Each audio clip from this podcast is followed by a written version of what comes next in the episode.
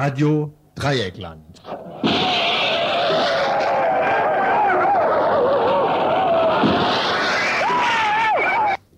Tagesinfo.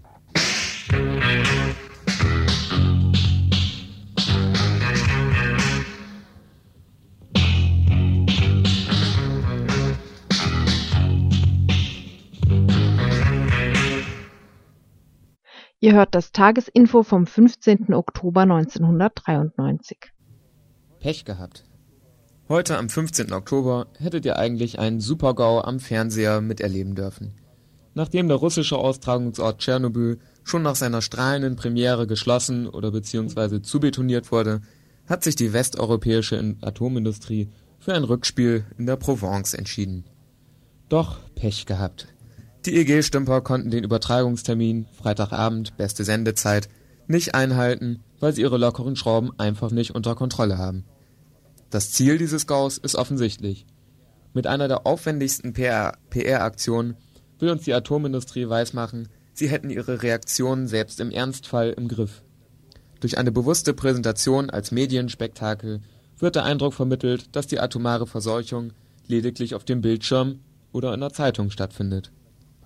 Dass wir bei diesem 270 Millionen Mark teuren Spektakel mit einer Beteiligung von 20 Millionen Mark nicht fehlen dürfen, ist klar.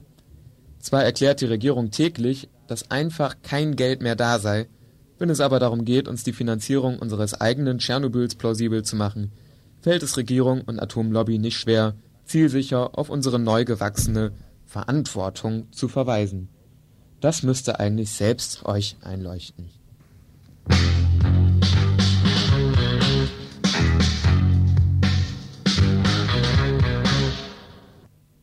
In diesem Sinne herzlich willkommen zum heutigen Tagesinfo am Freitag, den 15.10.93. Im Gegensatz zur französischen Regierung kriegen wir unser Freitagabendprogramm auf die Reihe.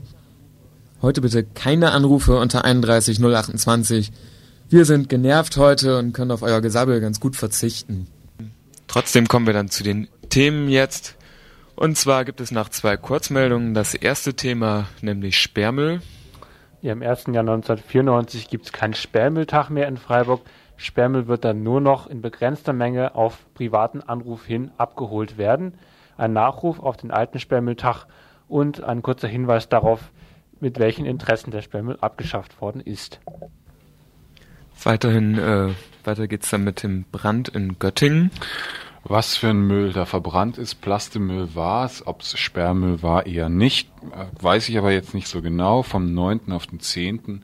Äh, brannte in Göttingen ein Kunststofflager. Die Stadt vermeldete dann gleich am Tag darauf Entwarnung. Ähm, man darf also und Frau auch wieder auf die Straße gehen, darf in Gärten buddeln, etc. etc. Ich äh, führte ein Interview mit einem Menschen aus Göttingen, zu diesem Brand und ja, zu dem Verhalten der Stadt. Dann haben wir als drittes Thema den toten Bundeswehrsoldaten. Ja, auch nochmal ein Nachruf auf den ersten toten Bundeswehrsoldaten, der gestern in Phnom Penh erschossen worden ist. Schniff. Und dann haben wir ein Thema zu Haiti. Die UN macht weiter von sich reden, was ihre militärischen Einsätze angeht. Wir haben letztens über die Hintergründe der, des UN-Einsatzes in Som Somalia berichtet, auch in der aktuellen Ausgabe der Blätter des IC3W, das ist das Informationszentrum Dritte Welt in Freiburg, werden die derzeitigen Interventionen der UN sehr kritisch behandelt. Wir haben heute eine kleine Stellungnahme zu den derzeitigen Ereignissen in Haiti. Und als viertes Thema haben wir noch den genetischen Fingerabdruck. Ja, jeder und jede kennt das. Stundenlang steht man nach der lästigen Fingerabdruckprozedur am Wasserhahn und versucht, die blöde Tinte von den Fingern zu bekommen. Damit ist jetzt Schluss. Denn jetzt gibt's den genetischen Fingerabdruck. Er funktioniert ganz einfach über eine Analyse der Genstruktur und ist dabei völlig hygienisch. Leider konnte der Beitrag nicht besonders ausführlich werden, weil der am Dienstag vom Kabinett beschlossene Gesetzesvorschlag dazu noch nicht gedruckt vorliegt und wir da auch daher auch keine Stellungnahmen einholen konnten.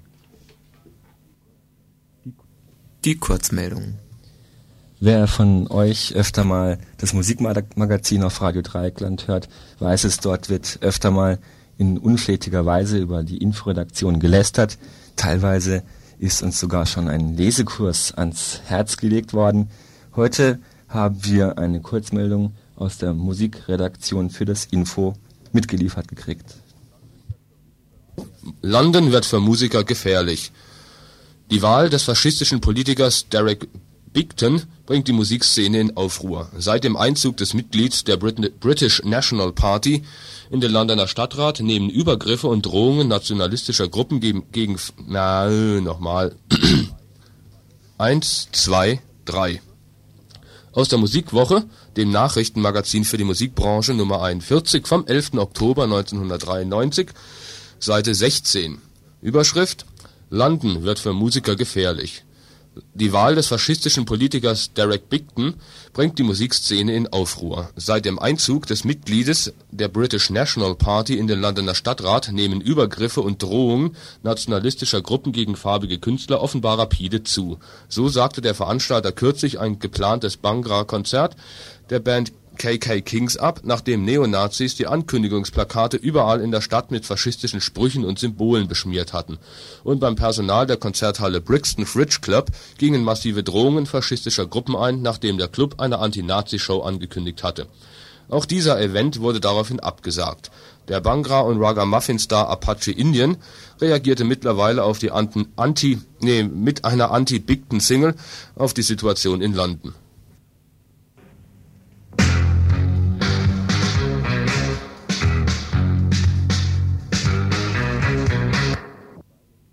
Kurzmeldung 2, es geht um das OB-Häuschen. Man wird sich noch gut daran erinnern. Im Sommer hat die Stadtverwaltung sogar mit Zustimmung des Gemeinderats ihrem Chef die Bürgermeistervilla in der Prinz-Eugen-Straße verkauft. Tja, ziemlich günstig. Hm. Damals war unter anderem wegen des Verdachts der Bestechlichkeit Strafanzeige gegen Unbekannt erstattet worden. Gemeint waren wohl verschiedene Gemeinderäte und Angestellte der Stadtverwaltung. Wir hatten darüber berichtet. Heute Nachmittag haben wir mal bei der Staatsanwaltschaft nachgefragt, was aus der Anzeige geworden ist. Das Ergebnis, die Ermittlungen scheinen anzudauern, man tut jedenfalls so. Mehr war nicht zu erfahren.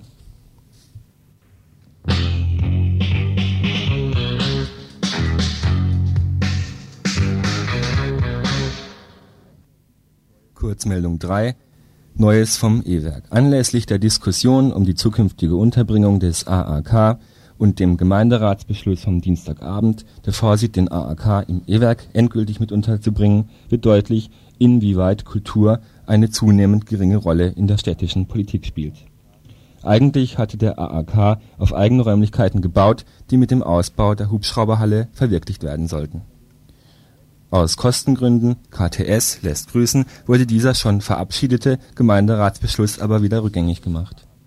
Jetzt soll der AAK ins E-Werk das E-Werk wiederum hat selber natürlich erstmal kein Interesse, Räume an den AAK abzugeben, aber der Anreiz in Höhe von 2 Millionen Mark in Form einer Baumittelförderung von Stadt und Land bewegt es jetzt zu Verhandlungen mit AAK und Stadt. Die Alternative für das E-Werk wäre, wie auf einer Pressekonferenz von heute Morgen klar wurde, auf private Sponsoren aus der Finanzwelt und Industrie zurückzugreifen, um die Projekte in dem Maße durchführen zu können, wie sie es sich wünschen Demnächst wird es eine Ausstellung im E-Werk geben, die von Daimler-Benz gesponsert wird. Ein ausführlicher Bericht dazu vielleicht im Info am Dienstag.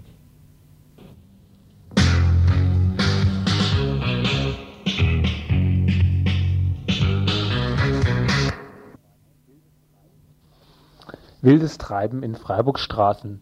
Zu Fuß, mit Rädern, Autos, Handwagen und was es sonst noch gibt, steuern Otto und Frieda Nicht-Normalbürger auf Haufen am Straßenrand zu, die sie mit verschiedensten Lichtquellen auf ihren Inhalt hin zu untersuchen gedenken.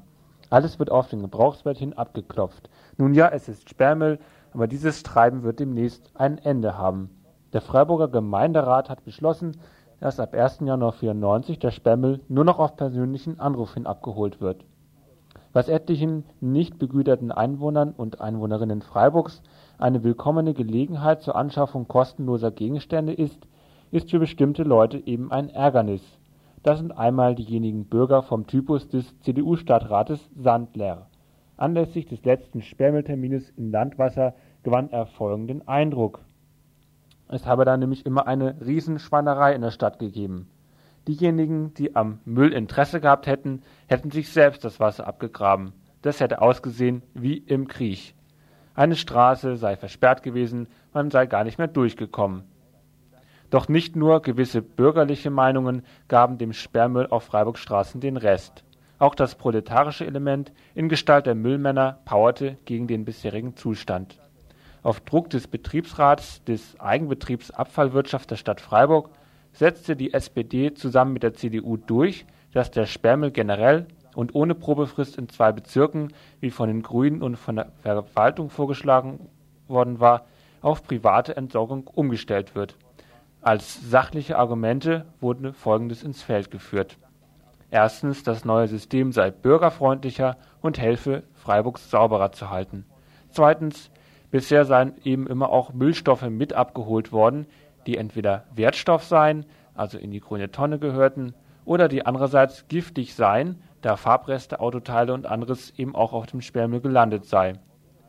Ein Verstoß gegen diese Müllsatzung, der damit gegeben sei, sei bei dem Chaos beim Sperrmüll aber nicht zuzuordnen und somit nicht zu vollstrecken.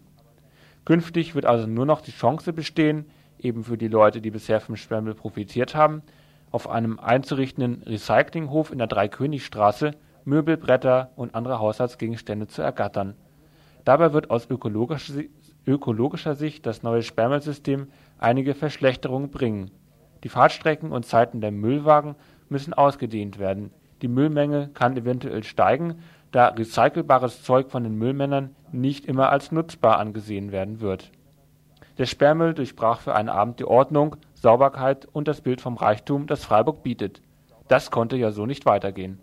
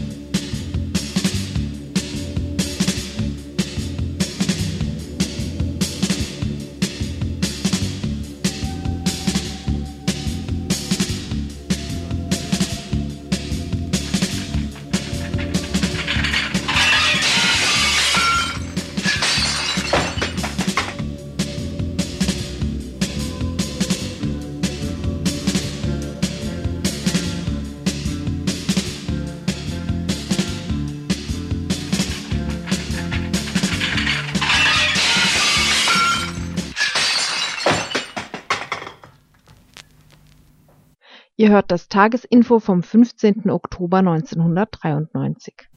Ein ganz normaler Chemieunfall war es, der Brand in einem Kunststofflager in Göttingen. Was sich in der Nacht vom 9. auf den 10. Oktober an der Brandstätte zutrug, beobachtete auch Herr Bertram, Professor am Physikalisch-Chemischen Institut in Braunschweig und wohnhaft in Göttingen, unweit der Brandstelle. Er beobachtete, ähm, dass also natürlich wie üblich die Feuerwehr dort äh, zugange war, dass auch äh, die Polizei dort notdürftig abgesperrt hatte, habe aber gleichzeitig gesehen, dass die Passanten in unmittelbarer Nähe, also nur die Straßenbreite äh, davon entfernt äh, standen, dass Kleinkinder dabei waren, Neugierige, die das sich einfach anguckten, so wie wenn irgendwo ein gewöhnlicher Brand stattfindet. Nun ja, es wurde gewarnt. Mit Lautsprechern und über Rundfunk wurden Bürgerinnen und Bürger aufgefordert, doch bitteschön die Fenster geschlossen zu halten. Auch das ist nicht ungewöhnlich. Auch ihr, liebe Hörerinnen und Hörer, sollt euch beim nächsten Chemieunfall in eurer Nähe so verhalten. Doch auch The Day After. Völlig normal.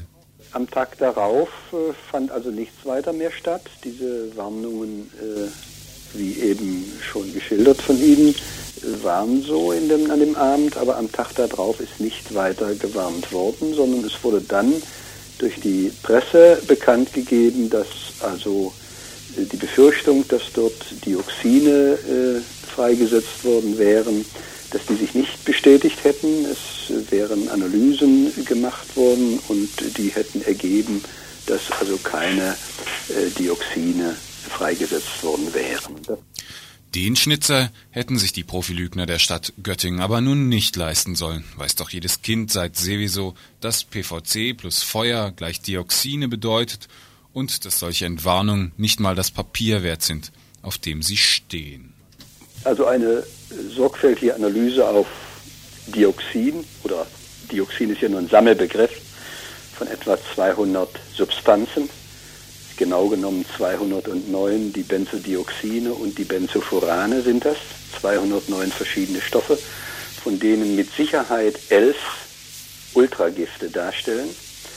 Eine solche Analyse dauert mindestens eine Woche, selbst wenn man sehr zügig an die Dinge herangeht. Das heißt also frühestens, äh, wenn in der Nacht die Proben genommen sind, also frühestens jetzt in, am kommenden Wochenende hätte man darüber Informationen haben können. Äh, dass man jetzt so etwas gesagt hat, beruht auf der Aussage eines äh, von der Stadt eingeschalteten Sachverständigen, wie er sich nennt, ähm, der so eine Art Schnellanalyse gemacht hat und gesagt hat, also nach diesen, äh, nach den Ergebnissen dieser Schnellanalyse sind keine Dioxine freigesetzt. Äh, wie der genaue Wortlaut dieser Information an die Stadtverwaltung lautet, ist mir nicht bekannt. Habe ich auch bislang nicht bekommen können. Warum die Stadt Göttingen dieselbe Politik betreibt wie alle anderen Städte auch, liegt auf der Hand. Diese Maßnahmen wären teuer geworden. Das geht bis zur Behandlung natürlich der Brandstätte selbst. Also der Bau, der Brandschutt ist, wie man von anderen Bränden weiß, von ähnlichen Bränden hochkontaminiert. Man hätte diesen Brandschutt ganz anders behandeln müssen. Er ist hier nicht mal vernünftig abgedeckt worden. Er liegt immer noch im Freien. Also die ganzen Baubestandteile, der Bauruß und aber insbesondere dieser Brandschutt sind mit Sicherheit hoch kontaminiert und äh, da keine Niederschläge da waren, konnten das also auch vom Winde frei verweht werden. Äh, es ist hier also mindestens äh, äh leichtfertig mit der Gesundheit der Menschen umgegangen worden.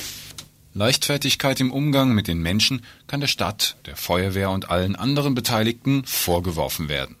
Leichtfertigkeit im Umgang mit dem eigenen Portemonnaie lässt sich dagegen nun wirklich nicht nachweisen. Also ich äh, möchte das jetzt nicht hier nur auf diesen einzelnen speziellen Fall beschränken. Ich möchte es auf äh, die Fälle, die mir in diesem Zusammenhang in den letzten Jahren bekannt geworden sind, beschränken. Äh, da steckt System dahinter. Ich habe das vorhin schon mal angedeutet.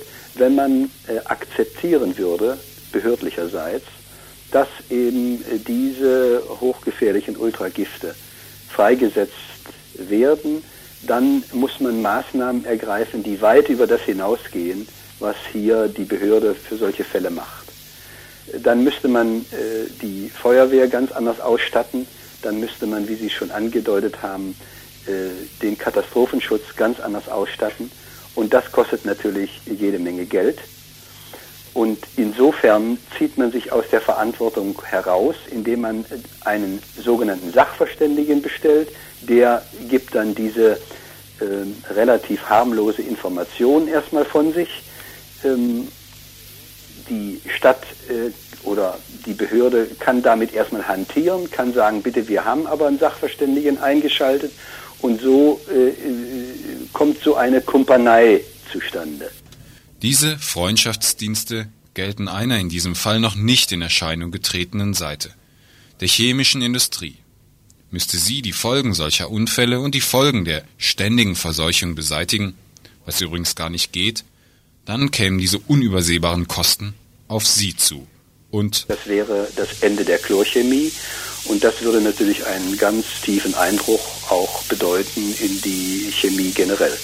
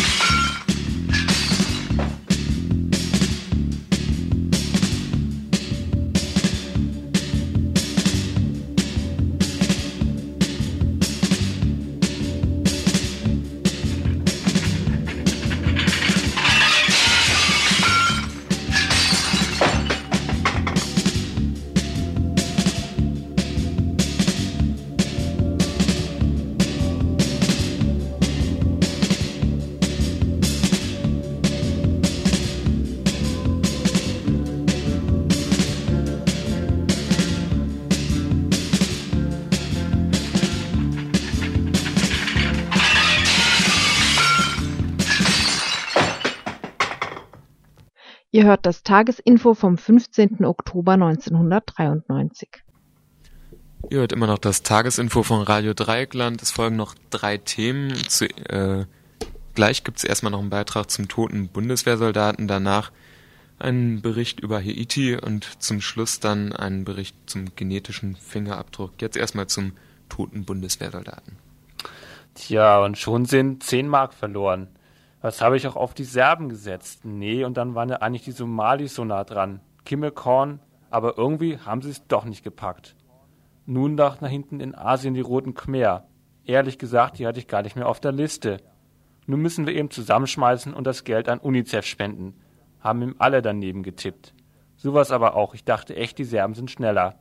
Da hieß es doch, die würden total scharf drauf sein, mal eine Bundeswehrmaschine runterzuholen. Aber sie haben es eben nicht mal richtig versucht.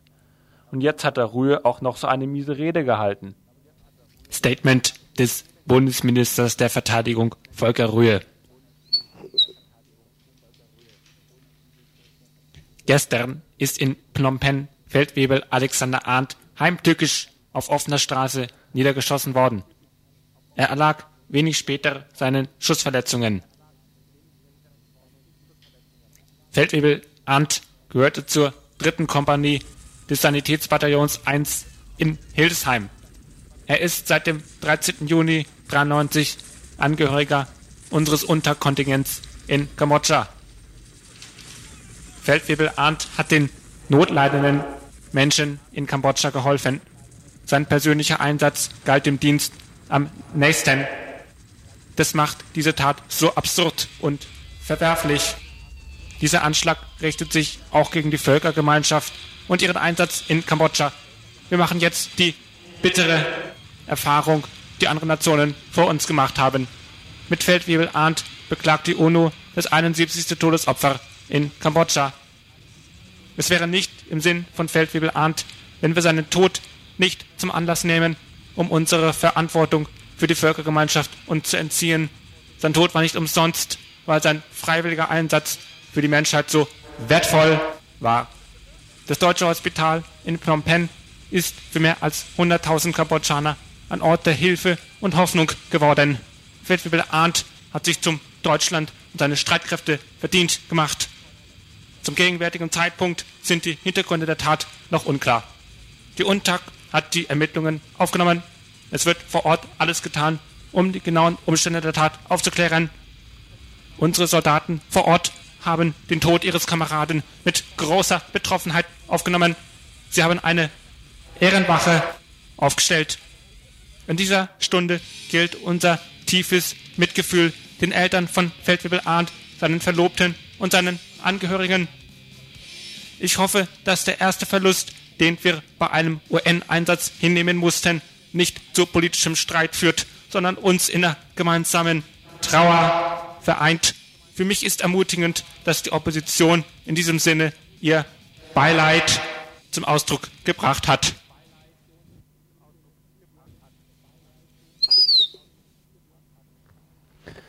Aber jetzt geht's für uns erst richtig los. Das lange Warten ist vorbei. Die langen Pausen zwischen den Wetteinsätzen werden deutlich verkürzt werden. Jeder Sarg ein Gewinn, jeder Bundeswehrler im Visier. Mehr Trauerreden. 10 Mark Einsatz auf einen toten Bundeswehrler, das kann bald schon riskant werden. Das wird bald zu teuer. Ein toter deutscher Soldat. Wie schön.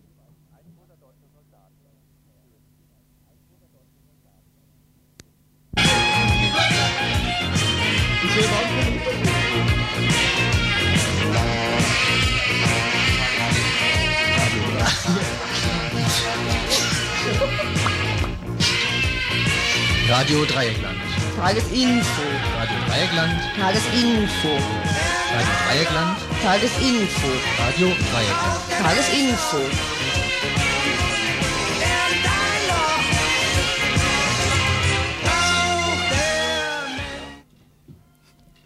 Bereits im September 1991 war der in der Geschichte Haitis einzig demokratisch gewählte Präsident Jean-Bertrand Aristide eng mit Basisbewegungen zusammenarbeitender Befreiungstheologe und Priester vom Militär gestürzt und aus dem Land vertrieben worden.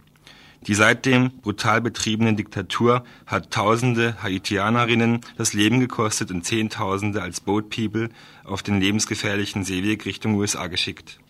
Die Diktatur wurde international geächtet und mit einem Wirtschaftsembargo belegt. Im Juli dieses Jahres hat, hatten Aristide und Armeechef Raul Cedras ein Abkommen geschlossen, wonach Aristide Ende Oktober, also in ungefähr zwei Wochen, als Präsident nach Haiti zurückkehren dürfe, das putschende Militär jedoch in den Genuss einer Amnestie kommen solle. Die Rückkehr des Präsidenten sollte von der UNO mit 1300 Soldaten, Polizisten und Beobachtern überwacht werden. Nachdem nun am Montag Anhänger des haitianischen Militärs die Landung einer ersten UNO-Truppe aus US-amerikanischen und kanadischen Soldaten verhindert hatten und der Marinetransporter Harlan County unverrichteter Dinge wieder abgezogen ist, scheint die UNO auf die direkte militärische Unterstützung Aristides verzichten zu wollen. Am Donnerstag war in der Taz zu lesen, UNO droht Haiti mit Nicht-Eingreifen. Da stellt sich doch die Frage, was derartige Verlautbarungen zu bedeuten haben.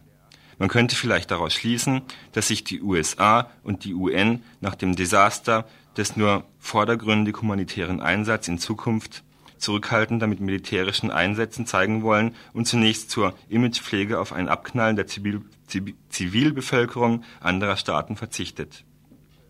Immerhin hat das Internationale Rote Kreuz nach dem 3. Oktober, nachdem in Somalia neben 14 amerikanischen und einem malaysischen Soldaten mindestens 300 Somalis getötet worden waren, dazu aufgerufen, die Zivilbevölkerung aus Kampfhandlungen herauszuhalten. Auch in der allgemeinen Presse mehren sich die Stimmen, die von der Pervertierung der humanitären Mission sprechen und auf die wahren Hintergründe des Somalia-Einsatzes hinweisen und festzuhalten bleibt auch, dass vor diesem Hintergrund der Ereignisse in Somalia die Entsendung amerikanischer Soldaten nach Haiti im US-Kongress scharf kritisiert worden ist und Bill Clinton deswegen die Rückrufaktion seiner Soldaten vielleicht leichter gefallen ist. Tja, dabei darf man aber nicht vergessen, dass die Interessenlage der USA und der UN in Sachen Haiti im Vergleich zu Somalia verschieden ist. Die Regierung Jean-Bertrand Aristides gilt in ihrer engen Verbindung zu der haitischen Basisbewegung als zumindest sozialistisch angehaucht und eventuell passt es den UN ins Konzept, wenn dem derzeitigen Machthaber in Port-au-Prince, General Raul Cedras, noch etwas Zeit gegeben wird, unter der Anhängerschaft Aristides aufzuräumen.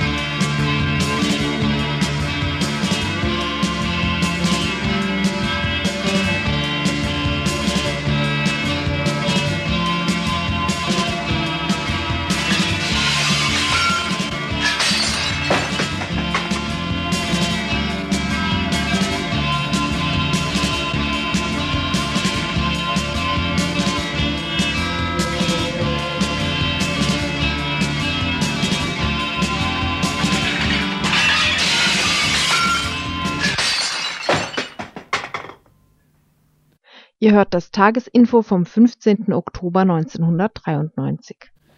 Ja, bevor wir den nächsten Beitrag spielen, noch ein Hinweis darauf. Es hat tatsächlich eine Hörerin gewagt, trotz unserer Warnung hier anzurufen. Sie war nämlich äußerst empört über den Beitrag, der vorhin gelaufen ist, zum Tod des deutschen Bundeswehrsoldaten und es sei eigentlich zu erwarten gewesen, dass wir uns anschließen, einen echten Nachruf auf diesen Soldaten zu bringen. Ja, und die Empörung ähm, war wirklich echt. Also ja, okay. Vielleicht beim nächsten Mal äh, verhalten wir uns etwas pietätvoller.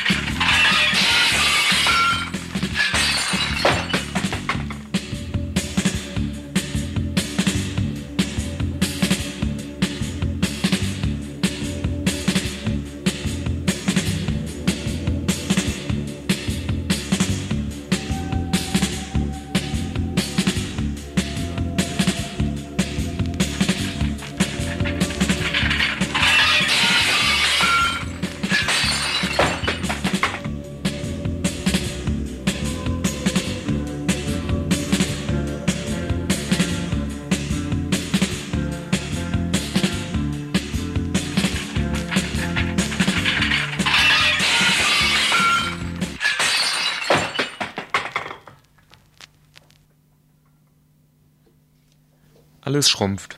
Das Wachstum schrumpft, die Ozonschicht schrumpft, die Radio Dreieckland Mitgliedszahlen schrumpfen und sogar der angekündigte Beitrag zum genetischen Fingerabdruck ist geschrumpft.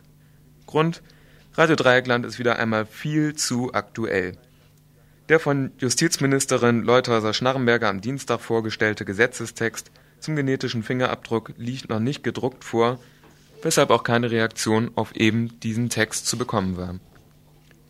Die Justizministerin fand dieses Gesetz nach eigenen Angaben wünschenswert, um Ängsten in der Bevölkerung entgegenzuwirken, die Anwendung von Gentechnik könne zu nicht überschaubaren Eingriffen in die Persönlichkeitsrechte führen.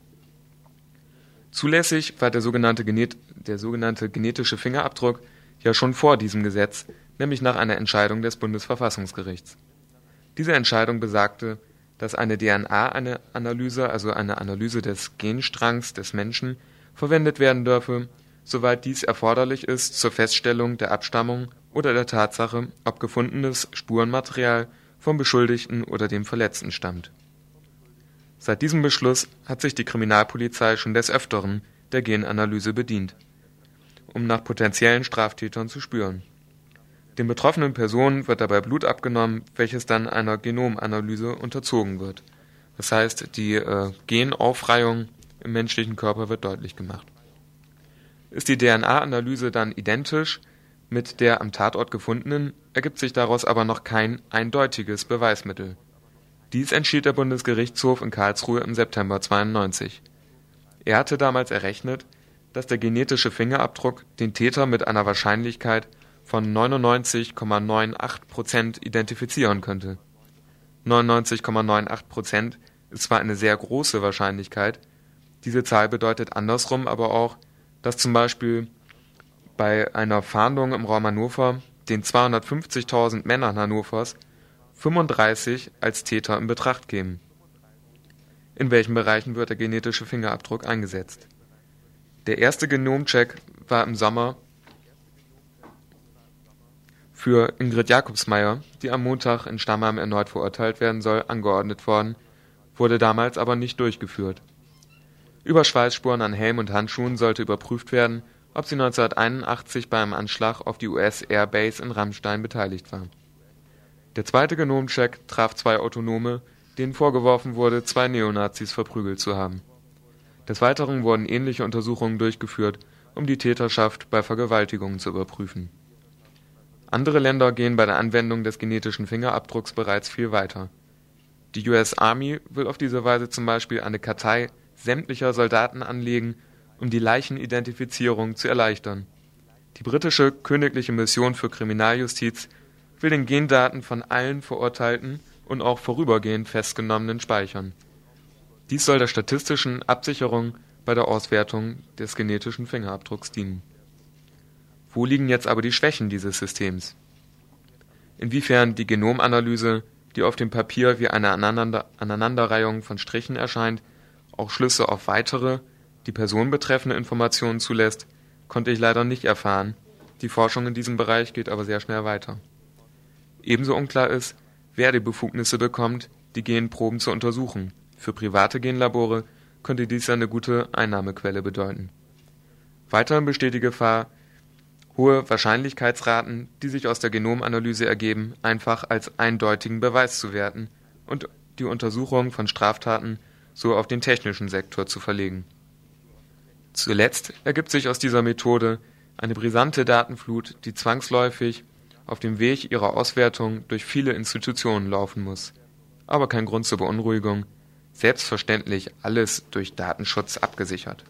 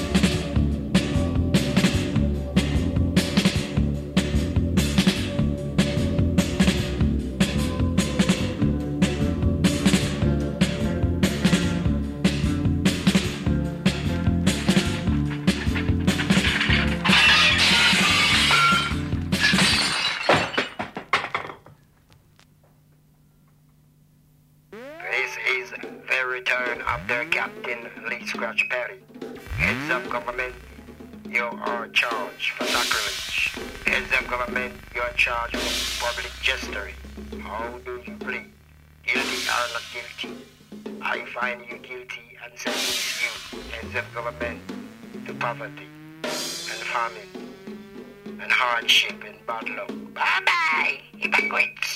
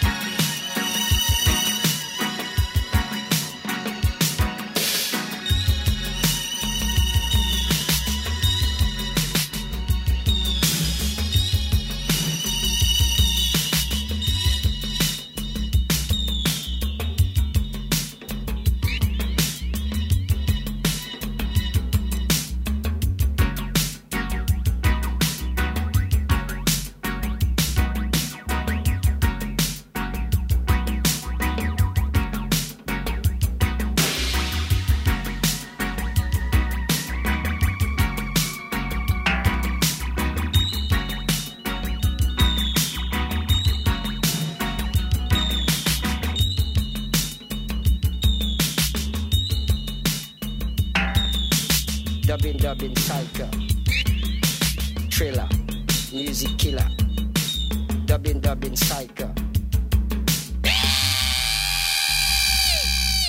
This is Master Control Central. Transmitting from the pleasure zone. This is your pleasure zone transmitter that slew Hitler.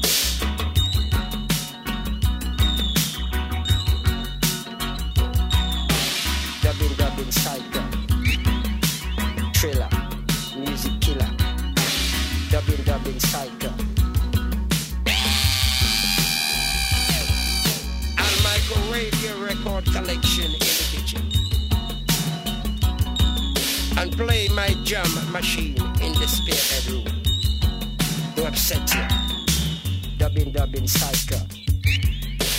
Thriller, music killer. I'll put your furniture in the garden. Take away your check cards and your bank cards, and you won't like that.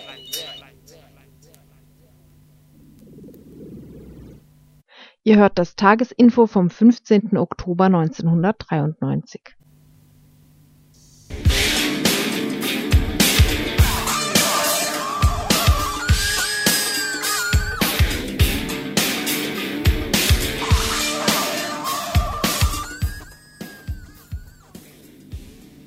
Ihr Bundesumweltminister warnt. Straßenneubau gefährdet ihre Gesundheit. Töpfer will den Kohlendioxidausstoß bis 2005 um 30 Prozent verringern. Klar ist aber, Straßenneubau erhöht den CO2-Ausstoß. Wir machen ernst. Wir wollen den Bau der neuen B31 verhindern. Aber wie? Der 24. Oktober ist B31-Tag. Nehmt eure Fahrräder oder kommt zu Fuß, packt Kind und Kegel und kommt. Wohin?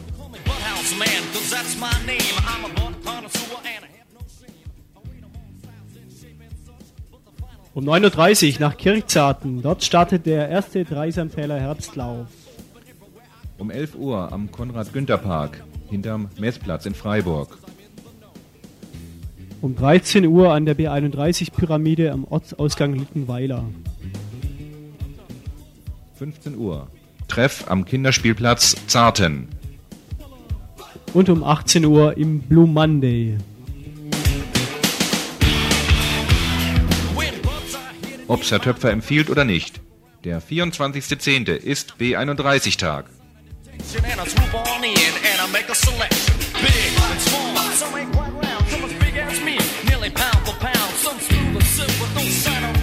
and some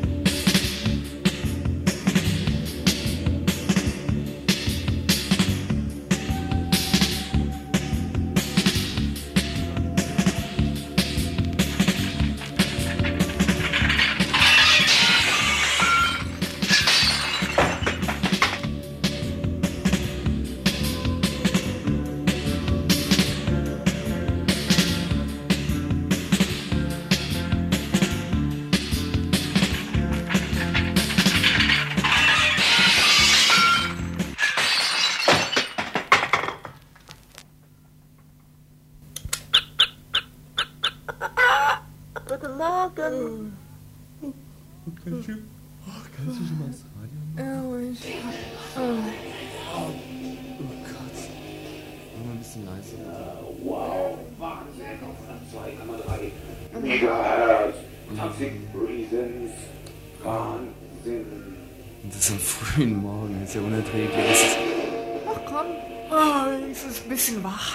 7 Uhr, da bleibt mir doch die Zahnbürste im Hals stecken. Ah. Ich bin komplett die Nase. Weil jetzt die Nase gerichtet. Mal schauen, was denn passiert ist. Nachrichten auf Radio 3 dann 1,3,3 MHz. Und das war jetzt pünktlich um 5 nach 7.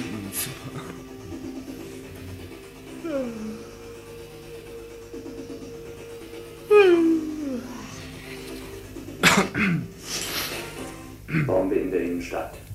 Düsseldorf. In den frühen Morgenstunden explodierten zwei Atombomben Düsseldorfer. Was?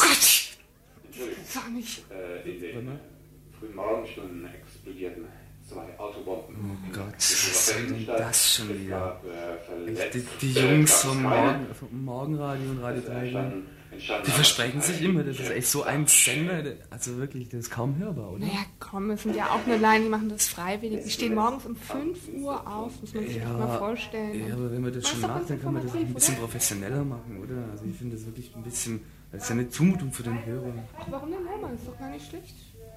Denkmalpflege hat sich erneut bei den Künstlern... Ach, naja, So eine, so eine Nullnachricht. Westennest am Münsterplatz. Echt? Ja gut, ja, ich meine, die müssen auch, wenn die die Pressenachrichten so spät kriegen, ist das halt kein professionelles Ding. Ja, aber Ich meine, ich finde es schon gut, dass sich die Leute so engagieren. Ich meine, würdest du um 5 Uhr aufstehen? Guck mal, bist doch jetzt schon so müde um 7 Uhr. Ja gut, aber es lohnt sich ja nicht, dass wir um 5 Uhr aufstehen. Was die da bringen, das kann ich auch in der Zeitung nachlesen, oder? Und die Nachrichten Westen jetzt am Münsterplatz. Ja, Also, jetzt. Warum? Ich finde es auch gut, dass mal ein bisschen auf Lokalitäten eingegangen wird. Ach, naja, cool. also, nee, ich finde es echt auch schon das Wetter. Weißt du, es ist völlig unfundiert. Da kommen keine Temperaturansagen, kommt nichts durch. Ja. Die Musik ist zu hart und die Nachrichten. Komm, wenn du deine Blue ständig- Jeans anziehen willst, dann ziehst du doch eher, Ah, wenn, egal wenn, was für ein wenn sie sich ist, ständig deine versprechen und dann den Inhalt verfälschen, dann, dann kann ich mit so einem Sender nichts anfangen. Mach's Oder die besser. Nachrichten.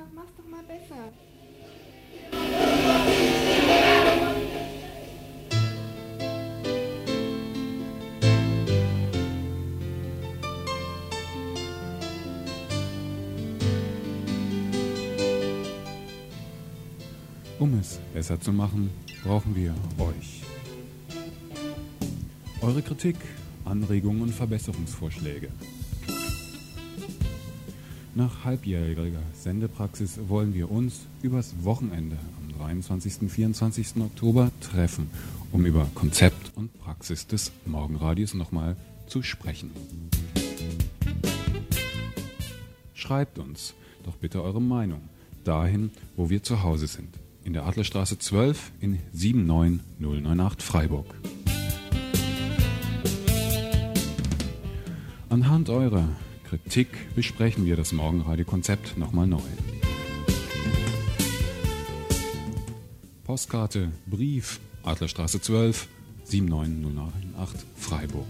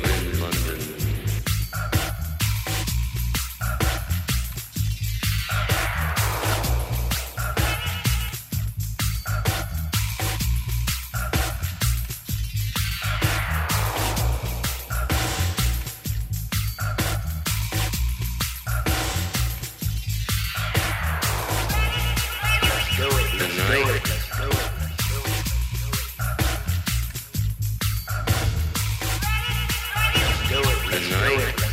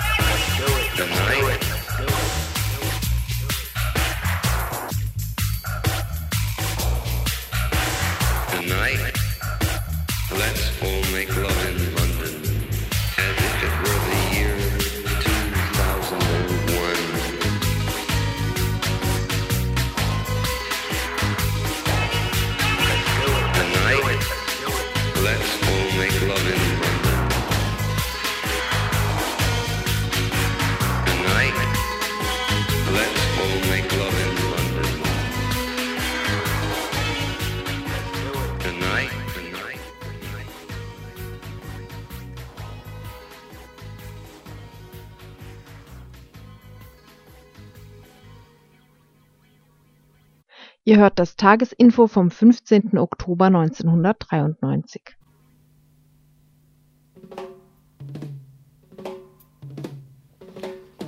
Ja, besonders viele Beiträge hatten wir dann heute Abend nicht. Das wird uns aber nicht daran hindern, trotzdem wieder zu überziehen. Wir bringen jetzt noch die Veranstaltungshinweise für das Wochenende und für Freitag.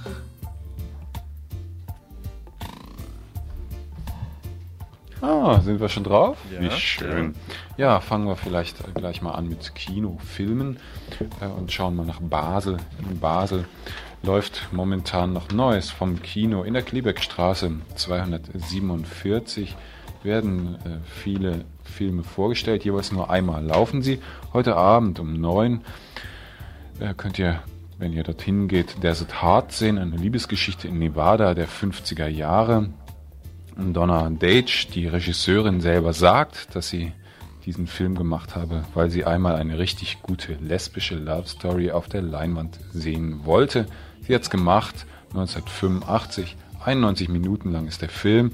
Wenn ihr um 9 Uhr hingeht, Desert Hearts in der Klebeckstraße 247. Ja, ein Film in Freiburg, da können wir das kommunale Kino empfehlen. Dort läuft jetzt am Wochenende Boys in the Hood, der Film von John Singleton, der 1990 in LA gedreht worden ist. Ähm, der Film läuft, na ihr wisst wahrscheinlich alle, worum es geht. Der Film läuft um, also heute am Freitag um 20 Uhr, am Samstag um 22.30 Uhr und am Sonntag um 18 Uhr um Koki, Urachstraße. Und das Koki bringt auch den Film des Monats jetzt am Wochenende und er geht über Arthur Rimbaud. Der ist gedreht worden 1991 in der Schweiz und Frankreich. Ja, und versucht ähm, das Werk von Rimbaud zu rekonstruieren, beziehungsweise ähm, sich Rimbaud anzunähern. Der Film läuft ähm, heute am Freitag um 22 Uhr, morgen um 20 Uhr und Sonntag nochmal um 22 Uhr.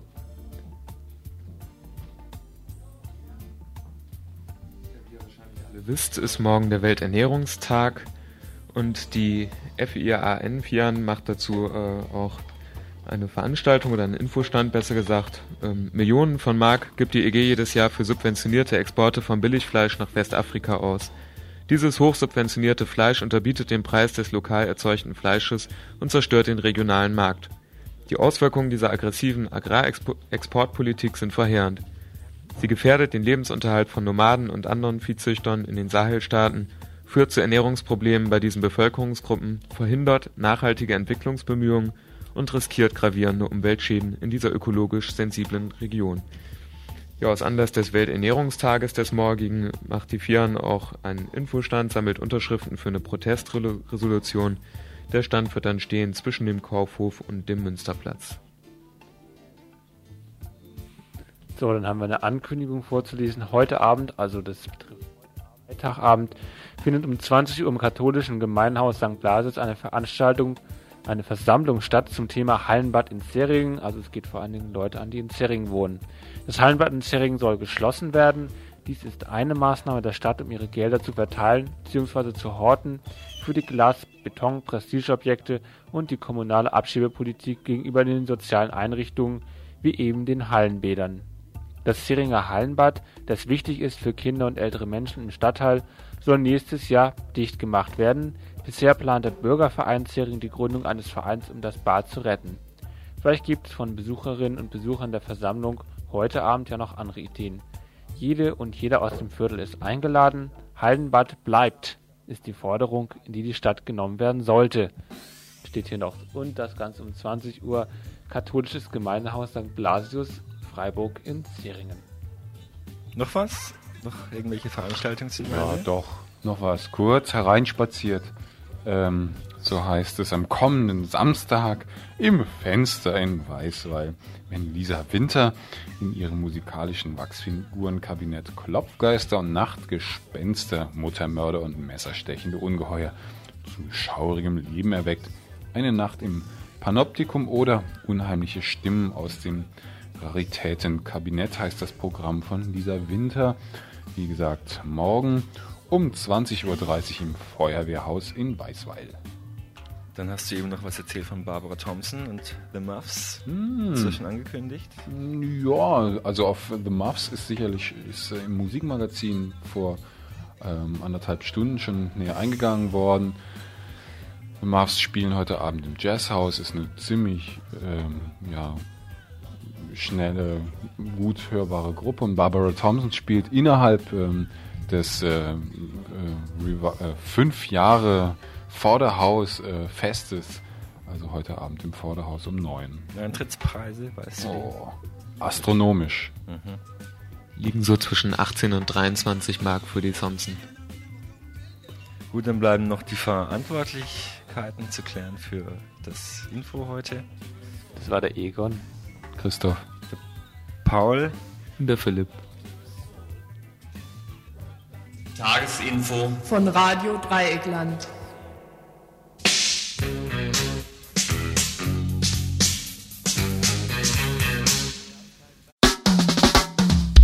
Seven in the morning.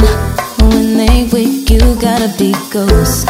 Let me tell you something. I'm about to overflow.